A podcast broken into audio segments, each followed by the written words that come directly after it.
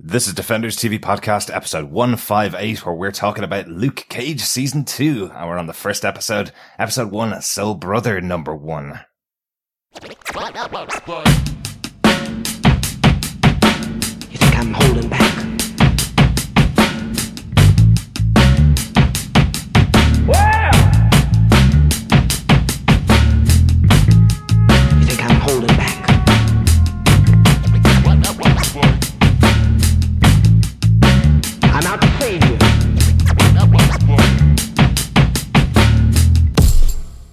Welcome back, fellow Defenders. We're uh, back with another Netflix series, a brand new one this time. We're starting off our coverage for Luke Cage season 2 with Soul Brother number 1, the first episode of the series. I'm one of your hosts, Derek. Hello, I am one of your other hosts, John. And rounding out this trio, I am Chris. Welcome back to Luke Cage. You guys looking forward to t- talking about this one? This one's going to be good. There's a lot of funky soul in the air, and uh, yeah, I'm enjoying what I've seen so far and can't wait to discuss. Yeah, really looking forward to this one. Um, loved, loved this vibe. Yeah, yeah, definitely about the vibe in this show. Uh, we talked about all of our thoughts on all of season one and Luke Cage's appearances on the Defenders. If you haven't heard that episode, or if you're joining us for the first time, you can find that over on defenderstvpodcast.com and subscribe to the podcast, which will give you access to all of the episodes of our Luke Cage season one coverage, our Defenders coverage, and our little recap of everything that's happened so far and everything you need to know to prepare you for Luke Cage season two. This is being released on the 22nd of June. So just as you're hearing this episode or this episode's being released, you should be watching episode one of Luke Cage. And it's great to hear that our podcast is a she. Yes. It is. It is. Of course it is, John. She will grant you access to all our episodes of season one of Luke Cage. Well, let's get right into our coverage of Luke Cage. If you guys are ready to go. Oh, absolutely. Derek, fire away. What are some of the episode details for this episode? Well, as usual with the Netflix series, this episode was written by the showrunner Cheo Hodari Coker, who gave us season one of Luke Cage, and his imprint is all over this episode. Really has his stamp and his way of running the show is different from any of the other Netflix shows. It was directed by Lucy Liu. Who has so many great credits from her work back in the day on Ally McBeal to Kill Bill Volume 1, which she references in this episode. There's a little reference to Kill Bill uh, within this episode, which I'm sure we'll call out as we go through it. Uh, but yeah, really interesting to see her in the director's chair. Yes. And of course, she starred in one of my absolute favorite episodes of Futurama. Philip J. Fry.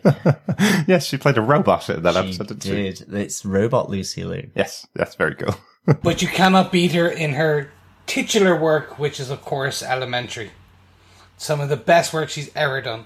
I have never watched an episode of, of uh, Elementary, actually. No, I haven't either, and I still prefer the fact that sh- her stomach became a popcorn maker in Futurama. I was wondering what, what show that was in. Was it in Elementary? Because that would have been very, very that strange. would have been hilarious.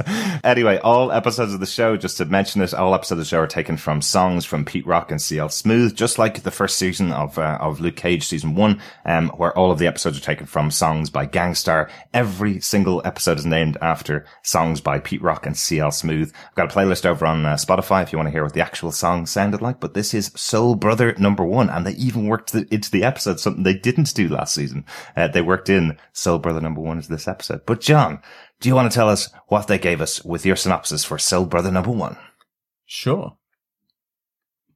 Luke Cage is back in Harlem defending the streets from crime, but he's angry and frustrated.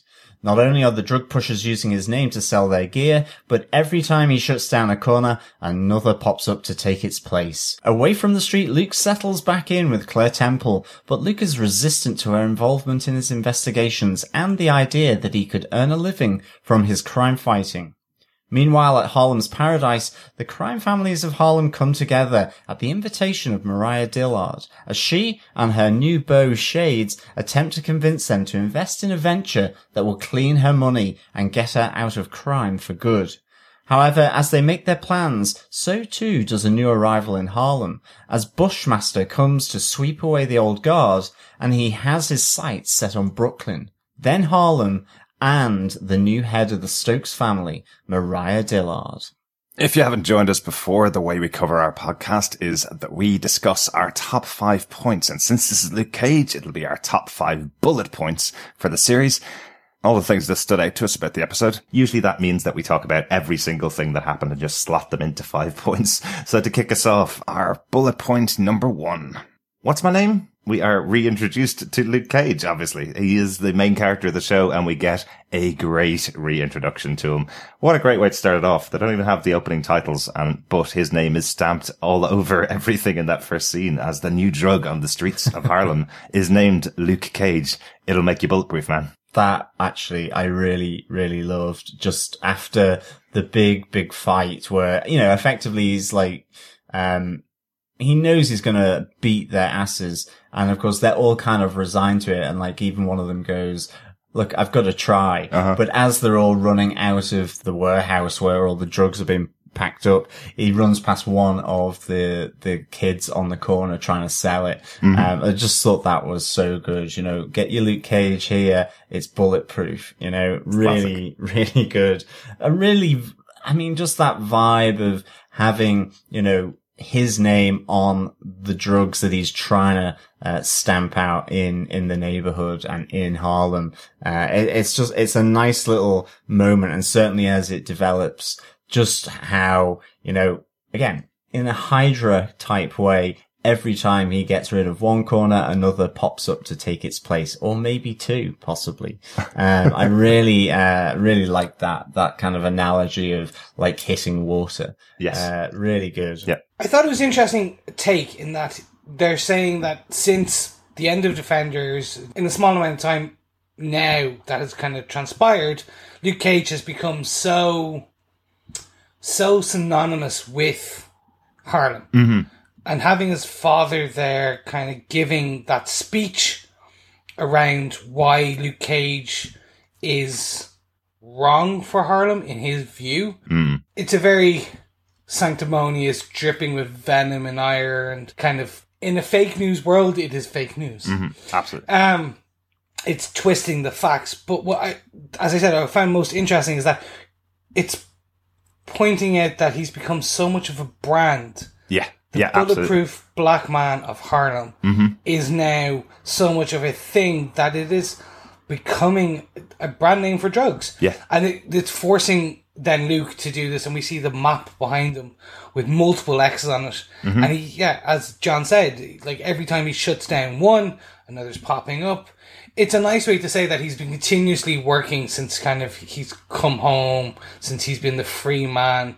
Uh, Carl Lucas is no more. Yes. Yeah. Luke Cage Yeah. is the power man of Harlem. Yeah, there's loads of touches in here about the fact that he is now the famous man of Harlem. We saw a little bit of that in, in his first episode in Defenders. We see him coming back to the town. Everybody knows him in Harlem because of what he's done uh, in season one and becoming a free man now. He's completely free to do what he wants to do and to save the people of Harlem. We see little touches in there, like they've created the Hero of Harlem app where, uh, where anybody can follow his movements, tag him in photographs, tag his locations. So you see the kind of downside of fame or downside of the brand that is Luke Yeah. Cage. This also speaks a little bit to having to control your brand. You see that with a lot of big companies trying to control how people perceive their brand, which is what Luke's trying to do at the opening of the episode. Someone has taken his name and put it on drugs, the one thing he's trying to stop in the city.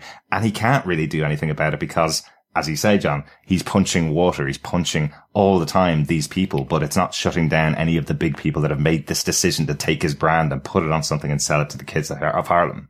It, it's really interesting you say brand because I had that uh, to mind as well. This this idea that you know he has become a brand of Harlem that represents Harlem, uh, but also like with any brand, as you say, you know you've got the detractors, which is in this case his dad. You've got the infringers who are trying to use that brand for something that he certainly doesn't want them to. Um, and, and it also plays into that, you know, personality where, you know, people become the brand, whether it's from, you know, pop music or music in general, the, the one namers, Prince, Madonna, that iconic name becoming the brand to, to sell their music, uh, or even just with like Dr. Dre and so on. Yeah. Really, um, it really feeds into that, especially when music is such a central part of the showrunners infusing of, of the of culture and of the just the vibe and the essence of this show. It, it's a really interesting take. Yeah, yeah, absolutely. Let's talk about some of the other good sides, I suppose, of the fame that's coming along here.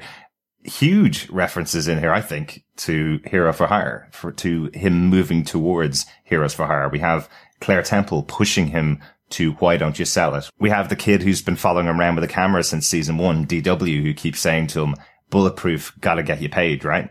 We have Bobby in Pop's barbershop saying to him, you know, what about talking about talking to sponsors? Uh, we have that really funny moment when he comes back after being shot in his, in the new sweatshirt that he's wearing to promote African Americans going to college going, uh, that sponsorship of college didn't seem to work out. The, the logo's a bit too big. It seems to be a target and that's where all the bullets went into the, into the top. Uh, nice little touches in here about the other side of fame. He is famous. He's not cashing in on it yet. And it does seem like everybody's pushing him towards the idea of Heroes for Hire. What do you think? Yeah, I mean, I think it, I think it's really interesting that Luke seems to uh, really want Misty again uh, a- as a partner here, but then the the difference with his approach to say Claire, who he's living with, um, and where you know she wants to be his backup, not just his girl. That's what she says, Yeah, yeah. and yet he's totally resistant to this, and he's not with Misty. He sees Misty as being a, a cop.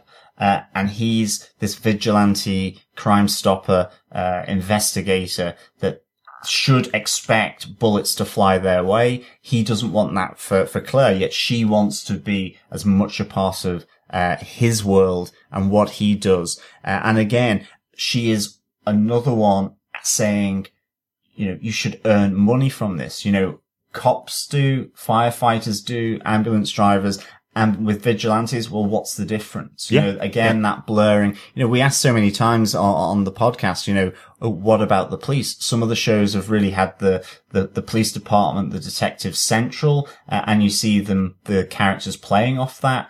And then there's also this idea of, you know, we may ask, well, where are the police? Why aren't you just getting the police? And here it's kind of saying those lines are blurred. I think that's a really nice way of, um, sort of bridging that view of, yeah, where is the police when it's just this one man going after, uh, the, these criminals on the streets? Yeah, I'm going to make one prediction now. I know it's only episode one and it's like, hey, we're just into it. But, Is this an obvious one? well, it's Pops's, uh, Pops's barbershop being kind of, they're not being able to pay the rent, etc., etc. They do know a billionaire. I'm just saying, he bought a dojo to, to help with the rent. He bought There's a restaurant and Defenders just so they could have dinner and a place to hide out. Yeah. Exactly. So I'm kind of thinking there may be someone purchasing the building, helping out in the future. Uh, for those of you who didn't watch Defenders or haven't watched Iron Fist, we're of course talking about Danny Rand, the immortal Iron Fist, who uh, through the comics is, and in the Defenders is now become quite chummy. In the the comics, he is best friends with Luke Cage. Yeah. Yeah. And they were definitely setting that back up in, in Defenders. They definitely got to a great place by the end of the show where you could see them calling on each other. Yes, so I do see that that is potentially something that may come in in the future. Kind of like Bruce Wayne just buying a hotel to play in the wa- in the fountain. Absolutely, absolutely. And to see when we got Pop's barbershop back, we did also have the swear jar present. Uh, you see Luke Cage coming in, uh, putting in a, a dollar bill or a couple of dollars uh, to No, pay it was a heavy night. It must have been at least 50. yeah, to pay for a heavy night of swearing. So uh, the swear jar will be in effect for this episode, uh, fellow defenders. So if you do, So we can. if you do swear, I will have to cover it up with our swear jar again. Please don't swear, but if you do, I will be covering it up. Fuck. That is fantastic. But Thank great you, to see oh, it back. producer. Yeah, absolutely. But I'm definitely up for um, a heroes for hire moment, even if they don't call uh, Danny and Luke getting together heroes for hire. I really just think it would be fantastic. So yeah, I'm totally with you on that prediction, Chris. Absolutely. So, just so we don't make our big mistake that we made during Jessica Jones season two, where we saw the first episode and said that character's going to become Hellcat. Let's not do that for this season. It will happen when it happens. This season's not going to be about Heroes for Hire. This season's going to be about Luke Cage living in the city of Harlem and how fame is affecting him. So if we see Heroes for Hire, I think it's going to be in the Heroes for Hire season coming in the future. I don't think we're going to see it in this show. So let's not get our hopes too high. Ah, you're I'm- no fun. I am keeping my hopes really high. I don't think it detracts from from Luke Cage at all. And of course, we do get reference to him as Power Man from Claire Temple mm-hmm. as well, as That's right, he goes cute. off to to to cover a lead, which is actually a double cross from his sort of man on the ground. Sugar. Yes, Sugar's back from season one. And They have just at that great moment where they meet up, um, and Luke finds out that he's driving for uh, one of the one of the other gangs. Sugar turns around to him and says, "I'll I'll give you the information." And then Luke keys his car, and Sugar, Sugar goes, "There's something wrong with you, man. There's something wrong with you. You're wrong in the head." It was hilarious. He doesn't even key his car. He nails his car. There you go. Literally with his fingernail. I was like, dude, that's a nice Jeep. really. hot. Um, speaking of uh, like the, his superpowers, Mm-hmm. I just want to bring one point. I know we're jumping straight to the end of the episode, yeah. but Luke's got powers now. Luke's been empowered upon his powers, and the Judas bullets are no longer working. They're no longer a threat. What a great moment. Like we, we've talked about this before when we were doing our uh, wrap up that Chris hasn't been watching the trailers. And there was one moment from the trailer that was, go- that was really worrying me, which was a big explosion in a truck that Luke walks away from. I was thinking this is the one that Chris wants to avoid because that's something that's happening in episode 10. It happens in episode one. He steps inside of a truck investigating uh, what's going on and then gets blown up, walks out from the truck, makes that amazing speech uh, to camera just after getting shot by a Judas bullet, the thing that was supposed to kill him in season one. And now he's impenetrable to it. It just looks like it, it does hurt him, but it doesn't explode inside him like it did in season one or take him down or take him out like it did in season one. That's cool. Yeah, it didn't even go through. Yeah. So it tried. It basically burrowed unsuccessfully uh, into his skin and then blew up on his skin. Mm-hmm. Um. So in ter- okay, two parts to this. One, the trailers. That scene was fantastic. The explosion, which I now guess is basically in the trailer. Um, I was like, oh my god, that's amazing looking. So I'm very happy I've stayed trailer free. There you go. What I probably will do is in our final episode review, post watching the final episode, I will then watch all the trailers. Right. And then I'm going to talk to you guys as a, as a separate point, just to go, am I glad I stayed market trailer free? Uh, what did I think anything? Because you guys have watched them, Mm-hmm. so let's have a com- comparison. We almost recorded a podcast about them. yeah, and, and of course, Chris, you almost didn't join us for for this episode because you didn't want to spoil yourself. Yeah, exactly. I didn't want to spoil myself at all. I just didn't want to watch it. No, I lied. Um, Speaking of other points, uh, anything else on Luke Cage before we mo- move on to case note two? Yes. So very quick, just on on the, the Judas bullet. So in season one, for in case any of our listeners have decided to jump in at season two, I would go back and listen to our coverage of season one and watch season one. But anyway, so he is uh he's he goes through the process that turned him into Luke Cage uh, a second time during season one. So the question I now have is where now that he, he knows he's impenetrable, immune to the Judas bullets, what else has happened? Right. He's so is he twice as strong and he just hasn't noticed? The, will we get a very much Spider-Man training montage where we see Luke Cage trying to lift like different trucks and things as now go, oh my god, I'm actually stronger, I'm more impeg- impenetrable thing, I am the unbreakable skin. Will we get another axle grinder to the abs? That would be hilarious. Well, of course, we didn't get Marvel abs in this, but we got our first ever Marvel bubble butt um, showing in Luke Cage episode one. Mm-hmm. Um, as Mariah Dillard would say, uh, prison did your body good. Luke Love it. Love it. yes. Speaking of Mariah, gentlemen, I think we should move to our case note number two. Absolutely. Bullet point number two, the King and Queen of Harlem. We have Shades and Mariah just in absolute love together. Mariah was my absolute favorite character of season one. I think we all spoke about that and said that pretty much her character may have been in the background for some episodes, but was definitely the central villain. She's got it going on in season two. She is certainly um, loving it up. I must say, I do like this idea of Shades and Mariah Dillard uh, together. Um, I certainly wouldn't call um, her his auntie um, Ooh, wow. ever. Uh, given what happens to the the waiter in, in the bar, um, yeah, he gets the uh, crap kicked out of him. I think he even calls for him to be killed for just that slight Yeah. as well. But I'm I'm fascinated by Mariah. I absolutely love her. I just love how she she moves, how she conducts herself, holds herself. Um, I just think she is so so cool. And I think with Shades, it's like Shades is a difficult character. I think to to kind of really invest in or get to know because in a sense that is his character is that he's totally introspective. He has the the shades on that means you can't look into his eyes. And like he's a difficult read basically. And you're kind of just there going who is playing who potentially here uh, in this power couple? Is shades playing mariah uh, because you know it's got him to the top of, the pile in harlem as cockroach says or is mariah thinking that, you know, this guy brings in the muscle, the protection that she has now lost, obviously with Cottonmouth having been uh, killed in, in season one, her brother. I think this is absolute love. I really do. I can see that they're they're both seeing each other as this make this only makes us stronger, the two of us together. And I think Shades is going a little bit crazy in love, to uh, to quote Beyonce.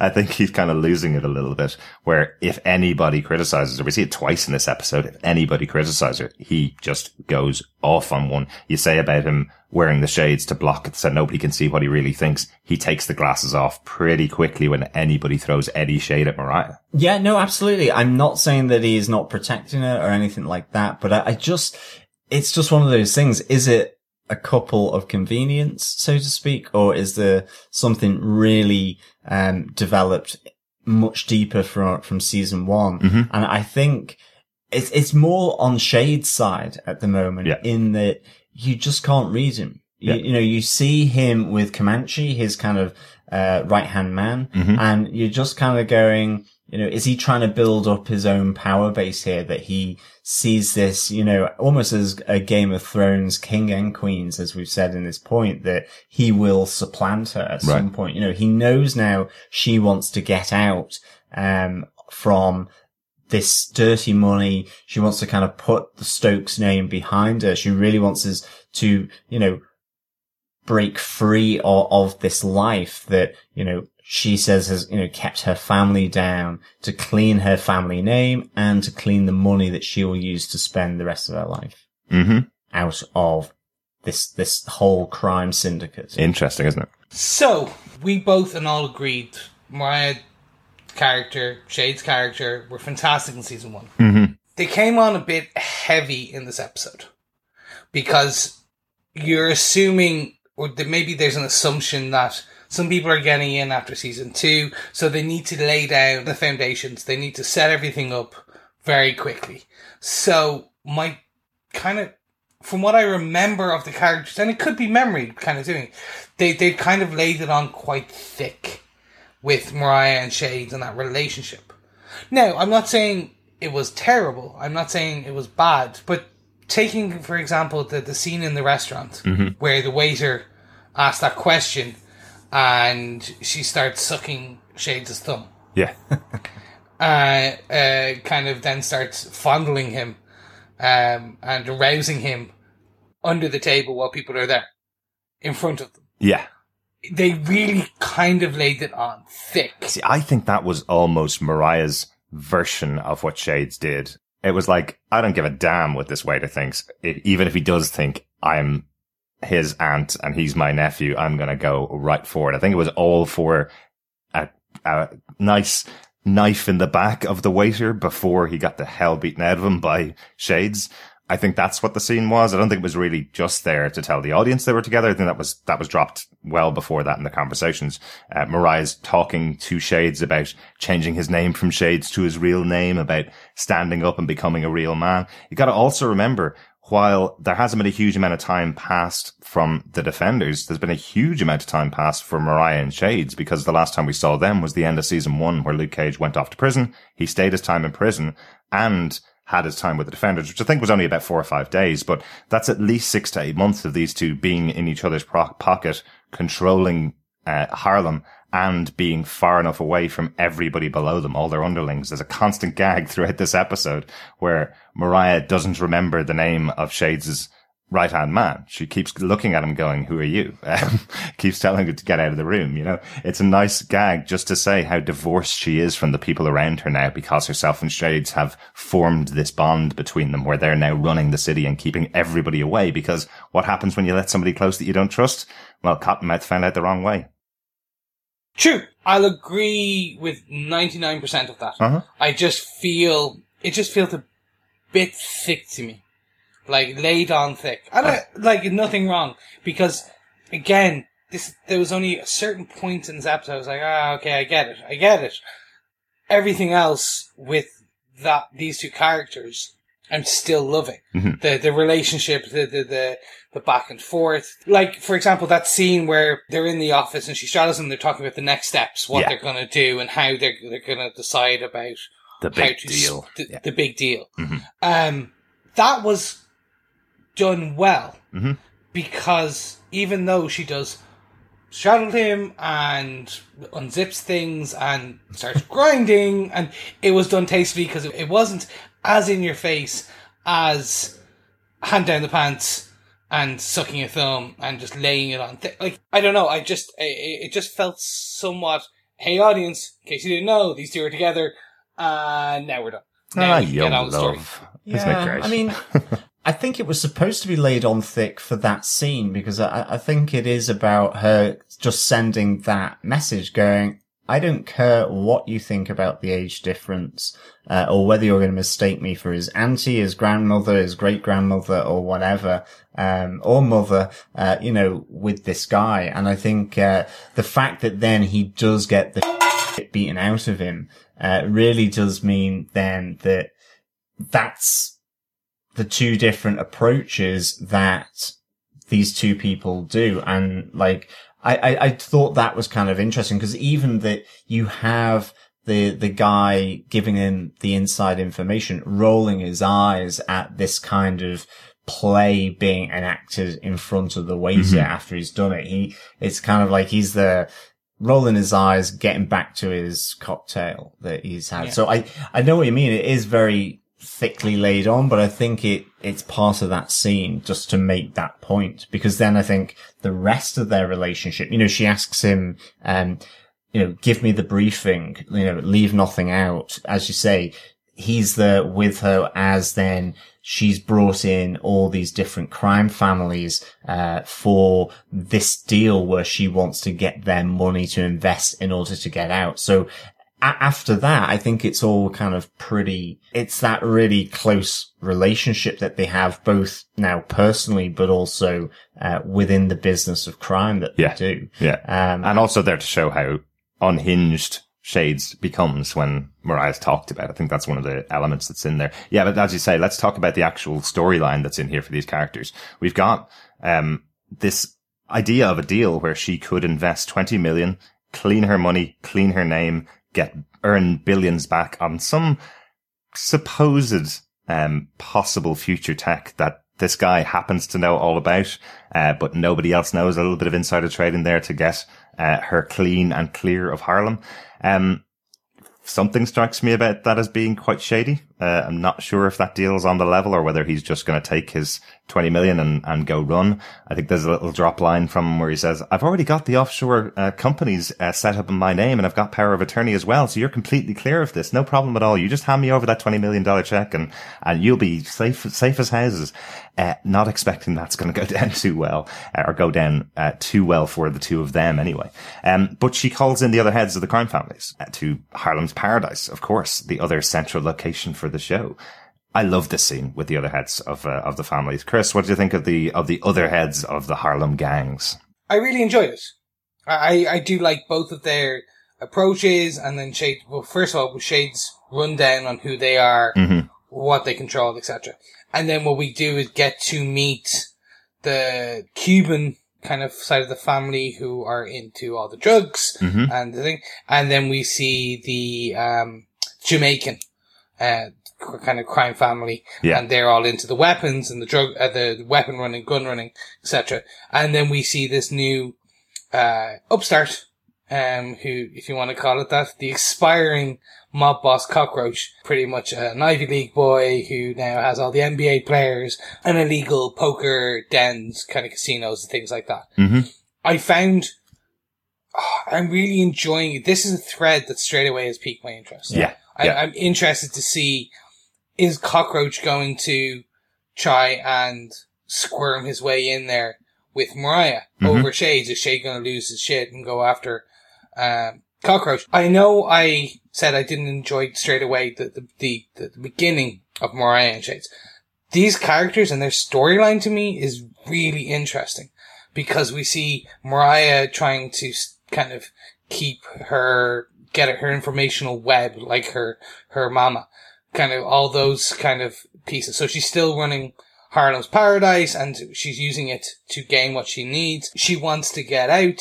Are they going to get out? I don't think so. Yeah. Yeah. I think it's going to end up being something very intra. It's going to be a thread that goes on where Black Mariah, as she's known in the comic books, and her pseudonym, and as she called herself in the end of the the season one, I think she's gonna. This is gonna be no. I am a crime family. I am the crime family of Harlem and Manhattan and etc. Yeah, absolutely. And it's, and it's something that always comes back to kind of mob uh, movies. Things like Godfather have done it really well, where you have families, actual families set up to control areas of a city. And then suddenly they start to step on each other's to- toes a bit.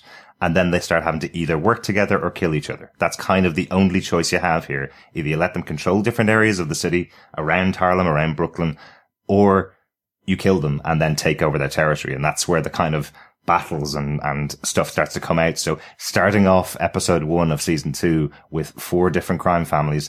And I love how Cockroach describes each of them. I love you're not Oh, going to yeah. give it over to the cigar blacks, which is the Cubans. You're not going to give it up to the, to the ganja blacks, which is the Jamaicans.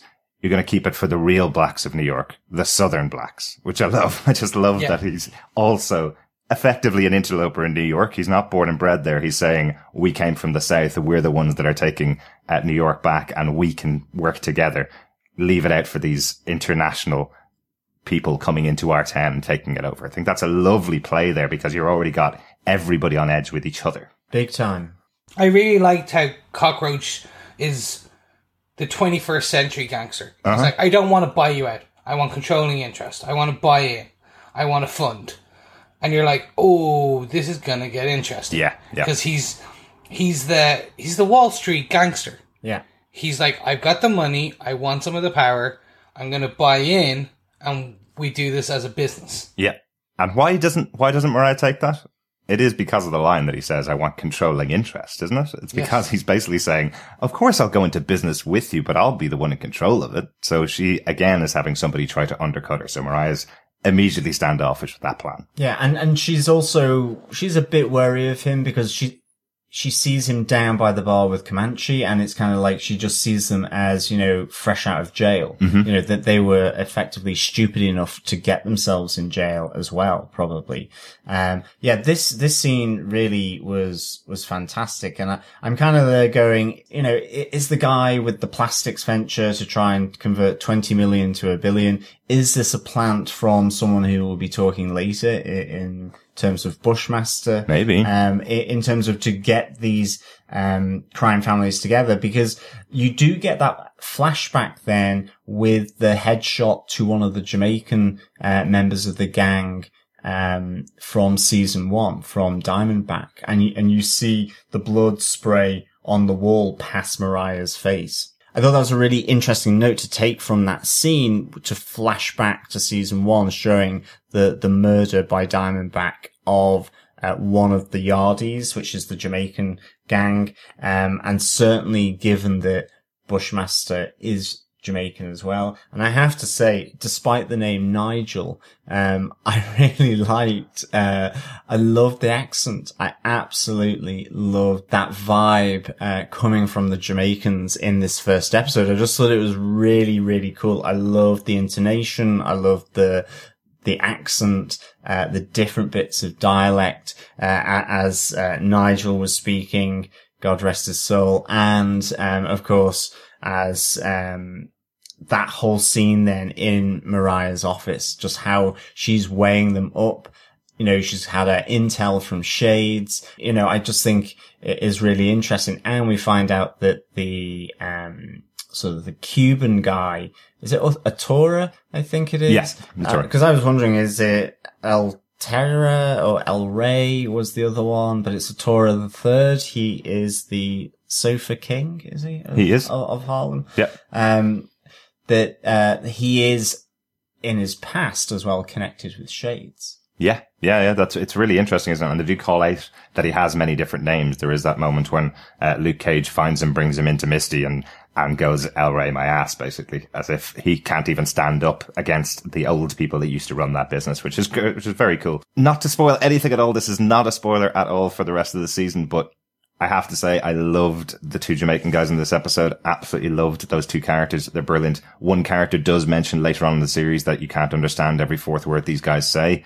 And I am so happy that Netflix, these, these preview copies of the Netflix shows that came to us for our reviews of, of Luke Cage came with the subtitles turned on because I wouldn't have understood half of what these characters say throughout here. I don't get the dialect, but I love it. I love the flow of it. I love when two, when two of the characters are speaking to each other because they get the flow and it, and it fires off each other like, like poetry. It's, it's really, really cool. But, but I wouldn't have understood it because I just don't come from that background of having that Jamaican dialect around me all the time. So I did have a question, Uh-huh. and I, hopefully one of our fellow defenders might be able to answer this. As you said, I'm the same. I, I I'm not used to the dialect. I'm not used to the accent. Mm-hmm. Typically, when the Irish are portrayed on American TV, we could say there is a slightly stereotypical. Ah, sure to be sure, you know the laddie, this the diddly eye diddly eye is thrown on in some of the accents. Mm-hmm. So I'd be very interested to know is the accent authentic? I would is say it so. is is it over produced? Is it over inflected? Or is this actually for potentially some of the people uh, in Harlem? Is this uh, very kind of authentic? So I'd love to know if just if, if any of our fellow defenders listen to this and go, actually, I know my best mate's Jamaican, or I know Jamaican. That's very that is. uh, They sound as musically as they do, etc. And it's or it's on laid on a bit thick, but it's actually close. Yeah, or oh my god, that's like Chris singing "The Fields of Athenry" and Diddley Eye on the next episode. Well, let's put it this way. I would say this is closer to Brad Pitt's snatch Irish accent than Tom Cruise's far and away Irish accent. okay, Yeah? that's still not great, but I get what you're meaning. Oh, Brad Pitt's, Brad Pitt's snatch Irish accent was one of those accents that you only properly hear in Ireland and was subtitled exactly as such because most of the words he said wouldn't make sense unless you actually translated them into English. So that's what I mean. it's better than his devil's own accent. How about that? True, but also that dialect that he is doing is a very small subsection and not Irish. Irish. Oh, absolutely. But there's uh, there's a new accent every street in Ireland, so you'd never be able to capture it. Uh, that is true. Anyway, uh, just it was an interesting thought that kind of like, oh, actually, is that on point? Is that anyway? Anyway, let's take it on from there. absolutely. Let's get on to bullet point number three. Because you mentioned some people coming out of prison, Misty Knight's storyline coming into season two is very dependent on what's happened in season one with her ex-partner Scarf getting arrested. We see the impact of what's happened uh, to other characters in the city. We see Misty's come back from her fight in the Defenders, a huge tie into the Defenders. You couldn't uh, not noticed that something had happened to her between season one and season two. Uh, Misty's lost her arm in that battle at the end, protecting Claire Temple with Colleen Wing. She lost her arm in that battle, and now we see the impact of that coming into play. But as I mentioned, the big impact is that a lot of the people that she put away with her previous partner are back on the street Yeah. because Scarf either knowingly or unknowingly messed up their investigation. So they were all just revolving door like Arkham Asylum. Yeah, and Don Dontrell Cockroach Hamilton is is one of these uh, guys, and again, I think uh, it's really good to see Misty uh, back out. I love seeing Claire working with her. You know, the whole night nurse aspect that she would be helping her uh, rehabilitate in this way. Uh, and I think not only is it pretty tight to the defenders, obviously with Misty having uh, lost her arm, but even with Claire Temple during the rehabilitation, you know, she's referring to the defenders and particularly like to Matt and to Daredevil and, you know, what he did under Midland Circle, you know, Yeah. trying to say, you know, you got out of there alive, really, in effect, uh, and you can, you can work through this, uh, for sure. Um, I, I really think that, um, the, that, that scene with Cockroach and, and Misty, you know, where she suddenly realizes that Scarf has, you know, messed up because obviously he was corrupt and he's, he's had like whatever, 30 other cases have been released, uh, before parole, before their time. Yeah. Uh, because of, because of his uh, illegal work as, uh, as a cop. Um, and, and I love that kind of introspection of her where, you know, we see her with a bottle of whiskey, listening to some reggae, um, and she's opening up the, the medal of honor that she's gotten, um, and, and closing it again. And it, it's really bothering her. And I love that moment where her boss, when she goes back into the precinct says, you know, you're no fool, uh, but a fool would effectively, uh, give up three quarter salary tax free for the rest of their lives by, by coming back. But she, she wants to be in the field. She wants to be doing the investigations and having, you know, come face to face with cockroach and just the sliminess of him in, in that particular moment. Um, you know, she wants to kind of correct those, those wrongs, I suppose. Yeah, uh, yeah. to try and get these people that Scarf put away, put back into prison again. A cockroach is Um, so slimy that yeah. she drops her shopping on the ground and never goes back for it. He's Oh. that he's that shocking and that, that slimy. was yeah that was a little crazy i was thinking like man down don't leave your your lettuce and your i don't know your lucky charm cereal Then again, on three quarters pay tax free, she can probably drop a couple of bags of shopping occasionally, can't she? Uh, but I Don't know liked about the your paychecks. yeah she didn't For even life. go back to pick them up i was just like going uh, misty you've forgotten something But it And does drive her to go of back to the police station. So we do get her to meeting up with her new head of uh, head of the police force. Um, this is the guy from the Defenders, isn't it? It's the guy that worked with her in the Defenders when she was the head of the uh, strike team. Correct. Yeah. So he's now moved over to uh, Luke Cage. We have Bailey back, who was her partner in uh, in the force after Scarf left. He was the one that was doing a lot of investigations with her in, in Luke Cage season one. He seems to have got uh, a, a better job now and a new partner. So he's now on the force and, and doing his job daily. So uh, so what's the reaction to Misty coming back to the police force? It seems to be a bit of a a bit of a pushback from everybody that's there. it's basically they think she's not ready I'm agreeing with you, John. I think what we're going to end up getting is a lot of pushback because also the police and Luke don't have the best relationship. So it's going to be known that she is or has worked with these vigilantes in the past quite closely. And we see from the introduction of Luke to the new captain that there's going to be tension. Uh-huh. So I think she will be known as the, the, the go between between the police and the, the vigilantes, and that's going to hurt her kind of reputation with the police. Because remember back in Luke Cage season one, where we did get the fantastic line about how they are vigilantes. They're not the cops. They shouldn't be allowed to do this. Absolutely. Um, I do wonder about the whiskey and that Medal of Honor scene with Misty.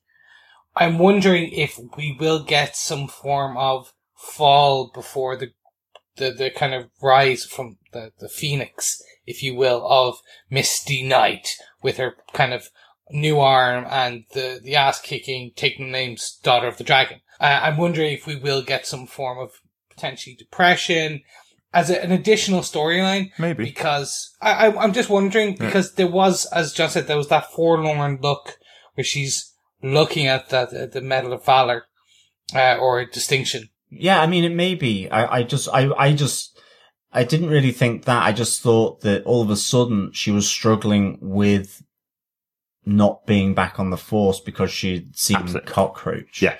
Um, and like maybe she'd been getting cabin fever anyway from, from not being on the force. And I mean, you know, it, it sounds good. Three quarters pay tax free for the rest of your life. But if it means that you're not, you don't have that structure of, of going to work, I suppose, Yeah, yeah. then it can be, um, it can be a struggle. So I, I just think that it was more just, um, she was struggling coming to terms with her medal and then knowing that people that she helped put away with Scarf, because even though Cockroach didn't really say it, I think his implication, I think his taunt to her was that you were his partner, you both put us away, but because he was the rotten egg, um, then both their investigations failed. Exactly. Yeah, yeah. And so that's why she wants to go back. But maybe there will be, Chris, because like, yeah, it's, it's what has that trauma done to her, uh, from the defenders. Uh, and is she,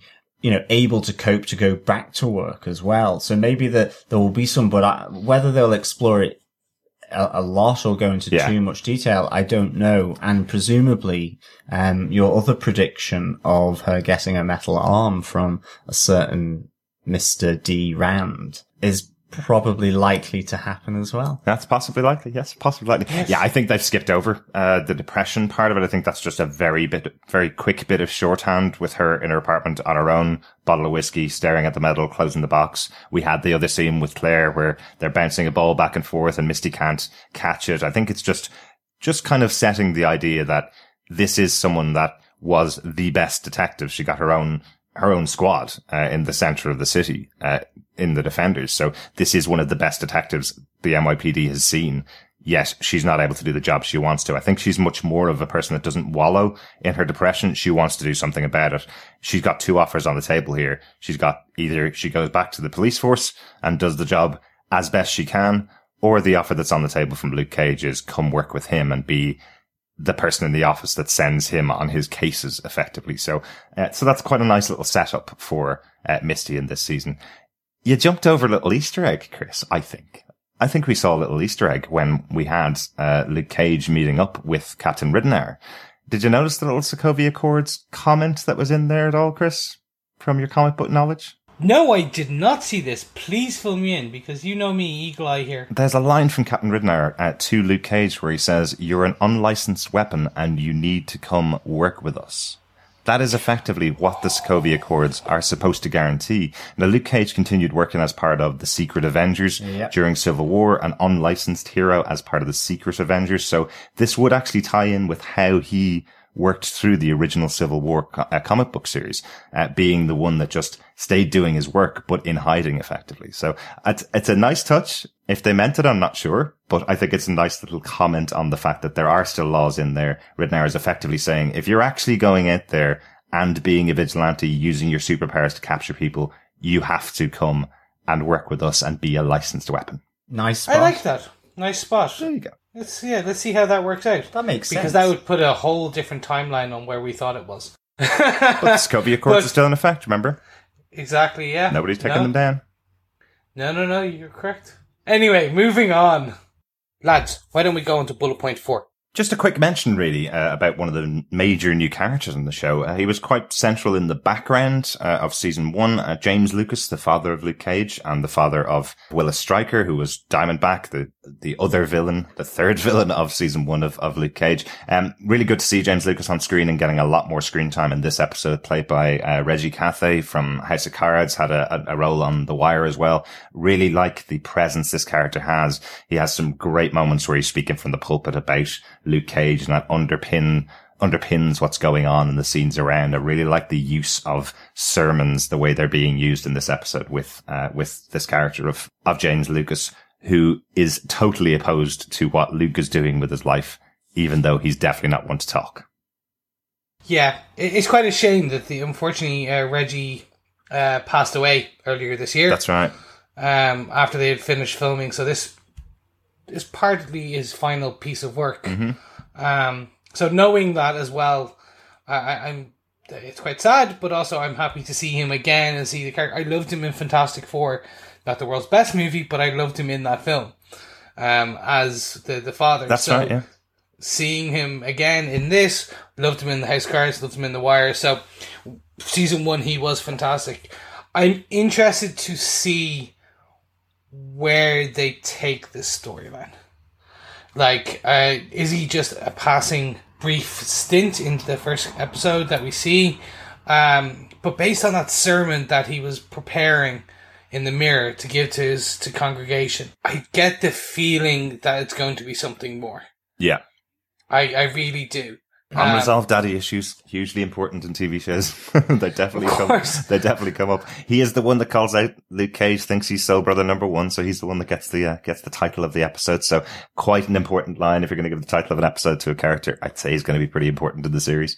Um, yeah, and is is he going to be used as leverage against Luke, or is he going to be used to um, do you know control or try and get rid of Luke by you know Luke's enemies that are in Harlem as well? Because uh, whether they know he is his dad, I'm not too sure.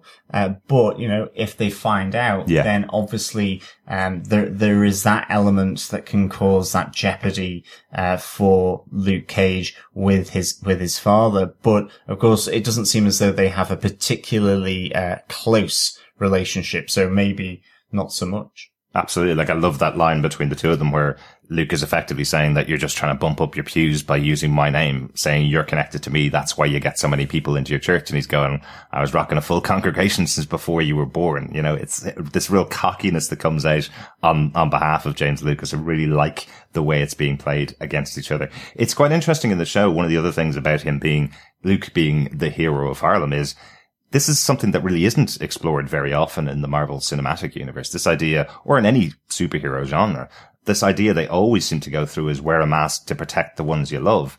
Luke Cage is out in the street sticking his face into a, a camera that's going up on YouTube every 10 minutes saying, come at me, you know where I am. We see Mariah Dillard knows who Claire Temple is when they walk into uh, Harlem's Paradise at the end of the episode. She's had eyes on Claire from the minute she walks in because she knows they're connected. So it's quite interesting. I think this is what will play out throughout this season. We're going to see a lot of the downside of the superhero standing up and going, it's me. I'm Luke Cage. It's me, Iron Man, which we don't really see too much in the other, in the other types of superhero genres. No, absolutely. And I mean, you know, this, uh, this relationship as well, just to show how toxic it is when they meet in the street, you know, effectively his father here, James Lucas, is asking, you know, can we have this fresh start? There is some kind of try to sort of move a bit closer. You know, obviously, um, he cheated on his mother. There was Luke's brother, Willis, uh, Willis Stryker, who was Diamondback that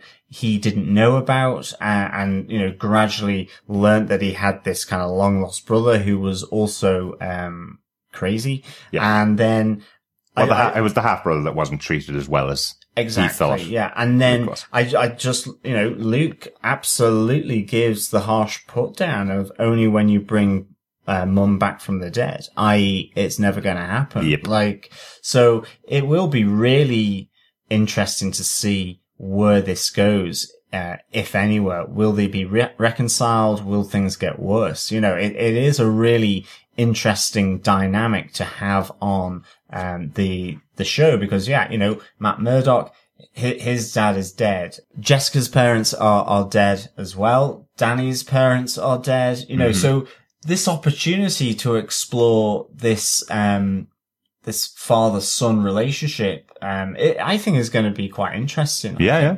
Uh, certainly, you know, with the caliber of Reggie Cathey, um, on the show, he really does bring so much oomph to that role of, of, of James Lucas. I, and I love it. I think there is a resemblance between the two personalities at the very least. I think it's kind of cool to see uh, the two of them going at it in the street. Hopefully we'll see more of them in the future. Um, Chris, do you want to take us on to our final bullet point?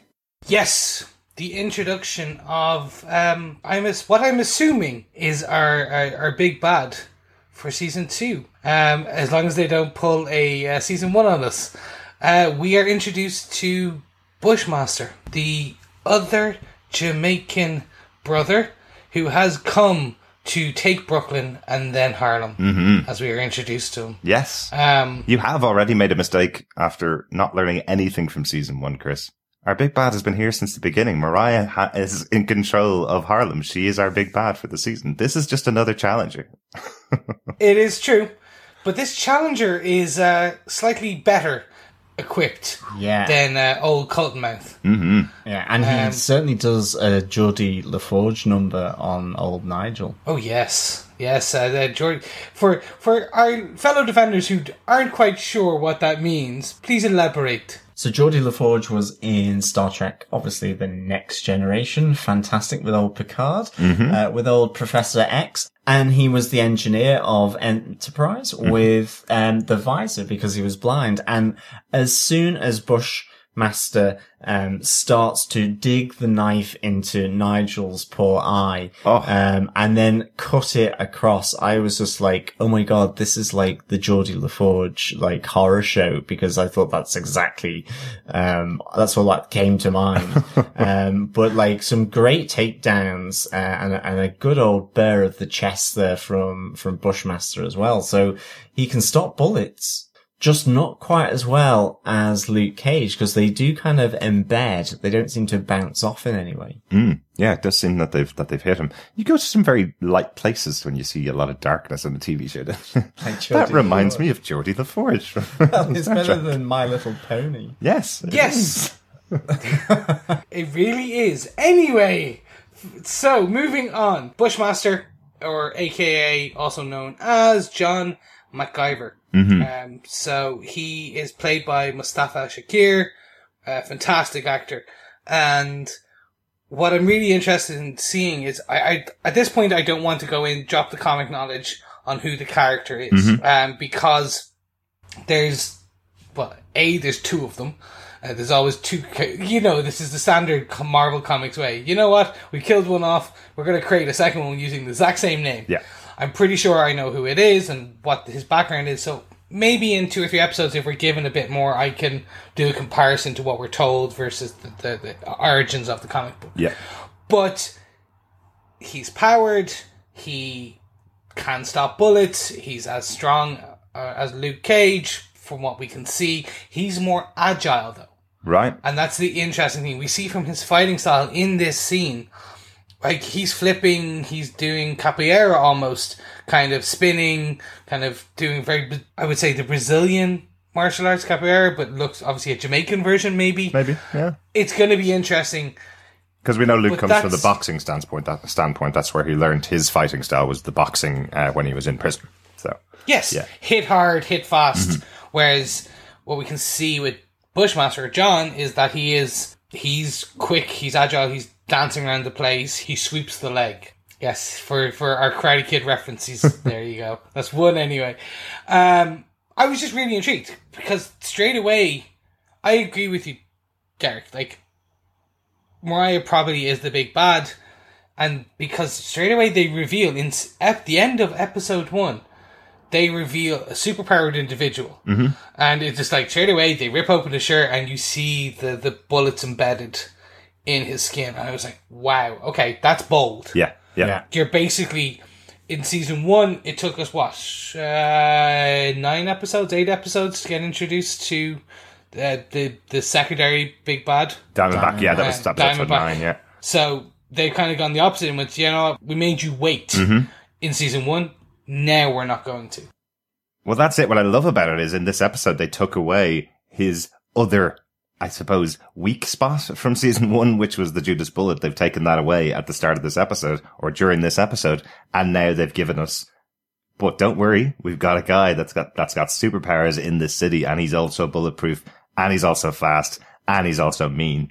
Uh, there is some major fights to happen uh, from Luke Cage. Yeah, but the thing is as well, his absolute focus is on Mariah Stokes as well. It is about Mariah Stokes, and I think as well it links to that flashback in Mariah's office with Shades as they're discussing with the three uh, kingpins of, of their respective crime families because, um, you know, that is as you were speaking to, to poor old Nigel who got his eyes cut out because, um, that there's something there, you know, you see the, the loathing and the hatred for Mariah Stokes and it has to be Stokes. It's not Dillard. That's and right. again, I wonder just with that whole, um, you know, the whole investment venture that Mariah uh, wants to do. You know, she says a really interesting thing where it's like, um, it will wash away the risk and all the bad things that Stokes have done. Yes. And Yeah. so, you know, are we going to see maybe a bit more of the Stokes family history? You know, again, her, her mum and just that influence that her mum has on her uh, is brought up again there because we see her drinking whiskey in, in, in her house. Um, same whiskey as, um, as Misty. That's right. Johnnie Walker Black Label. Uh, you know, were, I, Whiskey Watch. Whiskey Watch indeed, where, you know, uh, Shades is kind of going, why are you celebrating, uh, your mother's birthday? Uh, don't you hate her? And, you know, she just goes, it's the hate that makes it special. You know, there's a real thing there that we caught a glimpse of in season one. Uh, and, you know, does this relate in some way to Bushmaster, uh, and- why, you know, after he has taken Brooklyn, he will then set his sights on Harlem and Mariah Stokes. Uh, uh, it, it seems to me at the moment that potentially Luke Cage i- is going to be, um, it's almost like collateral damage in some ways because he will try and stop any criminal on Yeah. the streets, whether it's Mariah Dillard or, or Bushmaster. And it may be in that context that these two meet, but certainly at this moment, um, Bushmaster is made aware of Luke Cage from Nigel before his tragic end, but he's there for, for Dillard. Yeah, for yeah. He doesn't seem to have any beef at all with Luke. This doesn't seem like Luke's villain. This seems like Mariah's villain. Yeah, I, I know I said that I'm not going to get too much, or I wasn't going to touch on uh, Bushmaster's history, but one part that just kind of reminded me, based on what John was saying, is in the comic books, uh, John McIver, Bushmaster, is deeply ingrained with the history of Shades. The, Right. the guys went to jail together, they grew up together, they went up the ranks together Right. Uh, they went to jail together. So there is a good bit of history there, uh, depending on kind of which run you're reading. And I'd be really interested to see, based on what you're talking about in the Stokes, he's going after the Stokes, the fact that Shades is with Mariah, that they are a partnership, Mhm. then that could be, that could set up a very interesting dynamic, uh, in terms of that fight. So I, I don't know. If, if they go down that route, I'd be really interested too. Yeah. If they don't, it's fine as well. But I'd be interested to see. Absolutely, absolutely. Yeah, lots of uh, lots of interesting stuff set up in this episode. Uh, before we get into notes, is there anything else about Bushmaster? Can't wait to see more of him, to be honest. Mm-hmm. Um, really enjoyed his, his brief presence, uh, on, on this first episode. Absolutely. So now that we're finished our bullet points, let's go on to our notes. My first note is about Bushmaster. I love the moment just after he's killed Nigel Garrison. He gets Lucy Liu's line from Kill Bill Volume 1 where he says, if you have anything else to say, now's the time. And he just adds a little bit after it, which is effectively, if you don't say anything, you follow me now.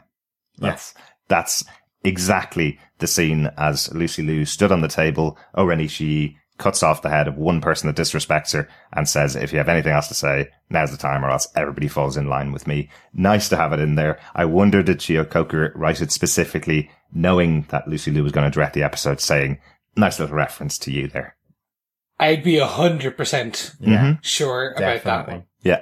Um, Derek, you're usually in our Luke Cage coverage, our music maestro, Mm-hmm. our aficionado in all thing musical when it comes to this very musically inspired TV show. Uh, I know you have some really good notes about this one, so take it away. Yeah, there's some great ones in here. Uh, Joy is the singer that's on stage in the club uh, with D Nice on the decks behind her. Um, she's got such a beautiful voice and does some great songs in here. Usually when these shows come out, we don't get a lot of the detail behind uh, the, the people. And I was looking up lyrics that she was singing uh, on the internet, trying to find out who the performer was. Um, the first one is a cover of a Chris Brown song called "Say Goodbye," so that completely confused me. I had no idea that she was doing the cover. The cover hasn't been released. Uh, the second one is called "What If I Kissed You Right Now." It took me ages to find out uh, this this performer, but I think she's beautiful in the scene, and there's some great uh, underplaying of this music that the "What If I Kissed You Right Now" is being used uh, as Luke and um, Claire Temple are having their kiss in the street. Uh, it's beautiful uh, behind the two of them. Um, there's also a brilliant music touch. You can tell Cheo Coker is underpinning all of the emotions in the show and all of the little, little moments in the show. John mentioned it earlier on, the song that Misty Knight is listening to in her apartment while she's drinking whiskey. And then it transfers over to Luke and Claire having their sex scene. That song is called Night Nurse by Gregory Isaacs. You might remember it. It's a very famous song, but I love that it's being used as Claire Temple is taking care of Luke. Uh, she is the night nurse. It's a nice little, uh, nice little touch in there. Um, lots and lots of other great music in this episode. I could do an entire episode just about the music in the show. There's loads of, of great songs that are being chosen with Mariah Dillard. Uh, love of Nina Simone's is used again in this episode. Um, some great, great music in there. Lots more to come throughout the season. Really interesting. The performer on stage, Joy, got three songs in this episode. I think that's the most, uh, more than any other band from season one got. So I think we're going to see that in play uh, throughout the season. I'm hoping they don't burn down Harlem's Paradise again in episode six. Yeah, uh, I've got the, you know, we talked about Luke Cage having a lot of books in in the first season. Yes, we did. Yeah, Um, book watch. So he was in season one. He was reading Little Green, uh, that was by uh, Walter Mosley, and it's about this American PI called Easy Rawlins. Mm-hmm. Uh, and we see here that he's still reading through uh, these books as he's now on to Charcoal Joe, um, out in 2016. Yeah, that only came out a couple of years ago. It's, it's really interesting. I love this. It's like as if, I think we might have talked about it because of Luke's leanings for doing investigation, that it's kind of like, this is the template that he wants to follow. If he could just be as good a detective or a good, as good a PI as this guy, he could set up his own agency almost. So he has these books as well as loads of other books that he's reading all the time, but he has these books always on the go, like he's interested in finding out how a PI does his job. Absolutely. Wouldn't he just love to have known a PI in his background? Someone who he could reach out to who's a well-known PI in Hell's Kitchen. Mm-hmm. Yeah. Yeah, if only he be? knew one. Who could that be? Who knows? Anyway, Yeah. continue. Sorry. And then, of course, there was the other book, Between the World and Me by Coates Ta-Nehisi, who is writing um, Black Panther comic books. Uh, and this is all about feelings, symbols, and the world uh, of being a black American. And it is a letter from the author to his son. So, uh, you know, a really... Um, interesting read there for for Luke Cage as well. Really, uh, really powerful. We have Whiskey Watch as well as we mentioned with the Johnnie Walker uh, Black Label uh, as well. So yeah, some some nice little cultural touch points here um for, in in the books As always, and yeah. in the songs. Yeah. Definitely. As always, I think they put together a reading list after season one because of so many wonderful uh, Black American authors were brought up in season one with the books that Luke Cage is reading. It looks like they're going to be doing something similar in season two. Speaking of cultural kind of notes, uh, I did like the framing of Mariah in her office with the new twin portrait of crowns, king and queen. So we had this very famous scene in season one where we had Cottonmouth framed behind with a picture of a famous rapper with a crown on his head. Ziggy Smalls. Uh, yes, Biggie Smalls. Um, so the notorious B.I.G. sitting there and he was framed in front of it so the crown was sitting on his head. That that painting is now replaced with uh, a abstracty type painting with two figures wearing two crowns. And she was standing in front of it in the same position mm-hmm. as Cottonmouth was, but with two crowned figures. So very interesting in terms of what we now know about her and Shades. Absolutely. It was just a beauty. I, I just thought it was a nice, it was a nice nod to season one and that shot. King and Queen of New York. Yep. I've got one final one. Uh, just a nice little touch in the background uh, of the shot in Pop's barbershop where we see the Luke Cage logo that DW has created for him on a t-shirt. Uh, I think that's a reference to the Public Enemy symbol. Uh, it's white words with red lines on uh, above and below the white words, which is pretty much the Public Enemy symbol from uh, from when they started out years ago. I wouldn't put it past Cheo Coker to be uh, to be that detailed in the kind of logos he would choose, and it sounds like something that DW would do for Luke Cage as well. Take somebody else's stuff and just uh, and incorporate it into into Luke Cage's um, concept for his brand as well. So uh, nice touches so far. That's all we found in notes wise for this episode. I am sure there's going to be people scouring uh, when these episodes come out on the 22nd of June. There's going to be people scouring the episodes, picking up loads and loads of Easter eggs that we haven't found. If you find any that we have missed, just send them in to us at feedback at defenderstvpodcast.com along with any other feedback. As we said, we're recording this ahead of time, so we don't have any feedback for this episode. But what we do have, as always, is our defense for Luke Cage season two.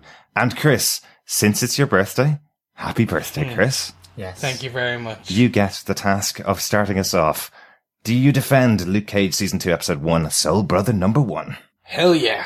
Sweet Christmas and every other cliche Luke Cage catchphrase.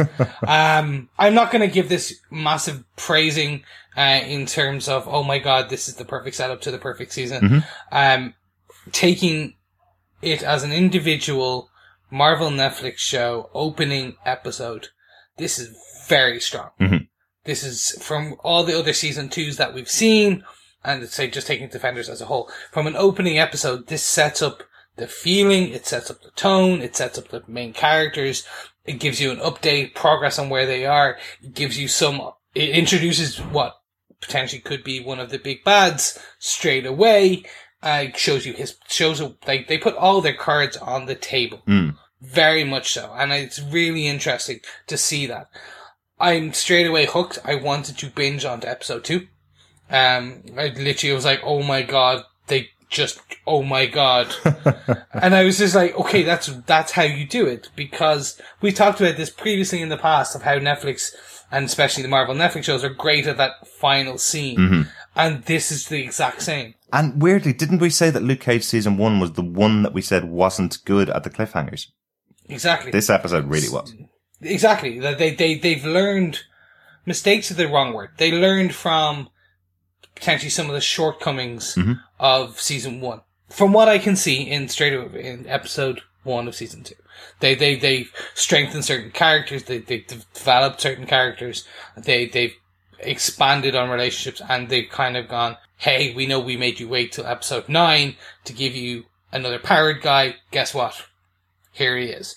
So taking this in isolation, I fully defend this episode of Luke Cage season two, episode one, and I'm dying to see the remaining episodes. Excellent, excellent. And fellow defenders, just to let you know, since it was Chris's birthday, I did tell him he could watch episode two of season two of, of Luke Oh, Cage. Chris, but he you said no. blessed. He I said know. no. I gave him the opportunity to watch ahead and he said no. I care about coming in clean and fresh to this recording, as well as I, I am untouched by any marketing I am very impressed. trailers. You are very So, fresh bring it today, on. Chris. I'm very Thank impressed. you. Well, let's find out what John thought. John, do you defend Luke Cage season two, episode one, Soul Brother number one? I do defend uh, episode one of this second season of Luke Cage. I give this four abandoned and lonely shopping bags out of five. I really, Nice that I wasn't expecting that. I really think it was um, just a really assured um, opening, Mm-hmm. and I think you know it, it brings in things from Defenders, it brings in things from uh, season one of Luke Cage. In an appropriate way, really good way, adding to what they want to tell in the, in this story, at least for this first episode, from what I can see. And again, I think it, it's a real good melting pot of, you know, you have all these crime families coming together. You've got uh, Luke's dad. You've got Luke and Claire that are, uh, you know, despite the um the old sexy Marvel butt uh, making an appearance here for the first time, there's a little bit of tension between these two. So you you have that. You've got Misty dealing with the fact she's been laid off the force for a while, really wanting to come back after she's had effectively a nose rubbed in it by Cockroach. But you've got Bushmaster coming in as well. And I think this is really chucked in all the ingredients into this fabulous sort of mixture here that I think really excites me for the rest of this season. And I have to say, you know, he wasn't on the screen for very long, but I really did like Bushmaster uh, a lot here. And anyone that can give style, violence, and a, a bit of horror, at least with what he did to poor Nigel, he really landed, um, the somersault for me. Um, you know, you've got parallels with Cottonmouth. Uh, you've got parallels with Diamondback. Um, and I, I just thought he was cool, had presence, um, and feels really intimidating, uh, for the future. And of course, then you've got the return of Mariah Dillard. Um, and I love this lady. Um, I love her swagger and I can't wait to see what she does. So I think there's a really strong start. I love the musical references. I like some of the literature references in here. It really just gives a strong flavor and vibe for Luke Cage season two, which I really, really just, uh, lapped up, to be honest, in this first season. And again, the pacing is really, you know, it's not fast, but it's, it's deliberate and assured. I think it, it really knows what it wants to do. So Derek, do you defend this episode of Luke Cage season two? You took the words out of my mouth just before it got over to me. Um, absolutely how, how we described season one of Luke Cage was that it's deliberately paced. This feels deliberately paced with confidence is, is what I'd say about this episode of season two. It feels like I know where I'm going. I'll get there when I'll get there.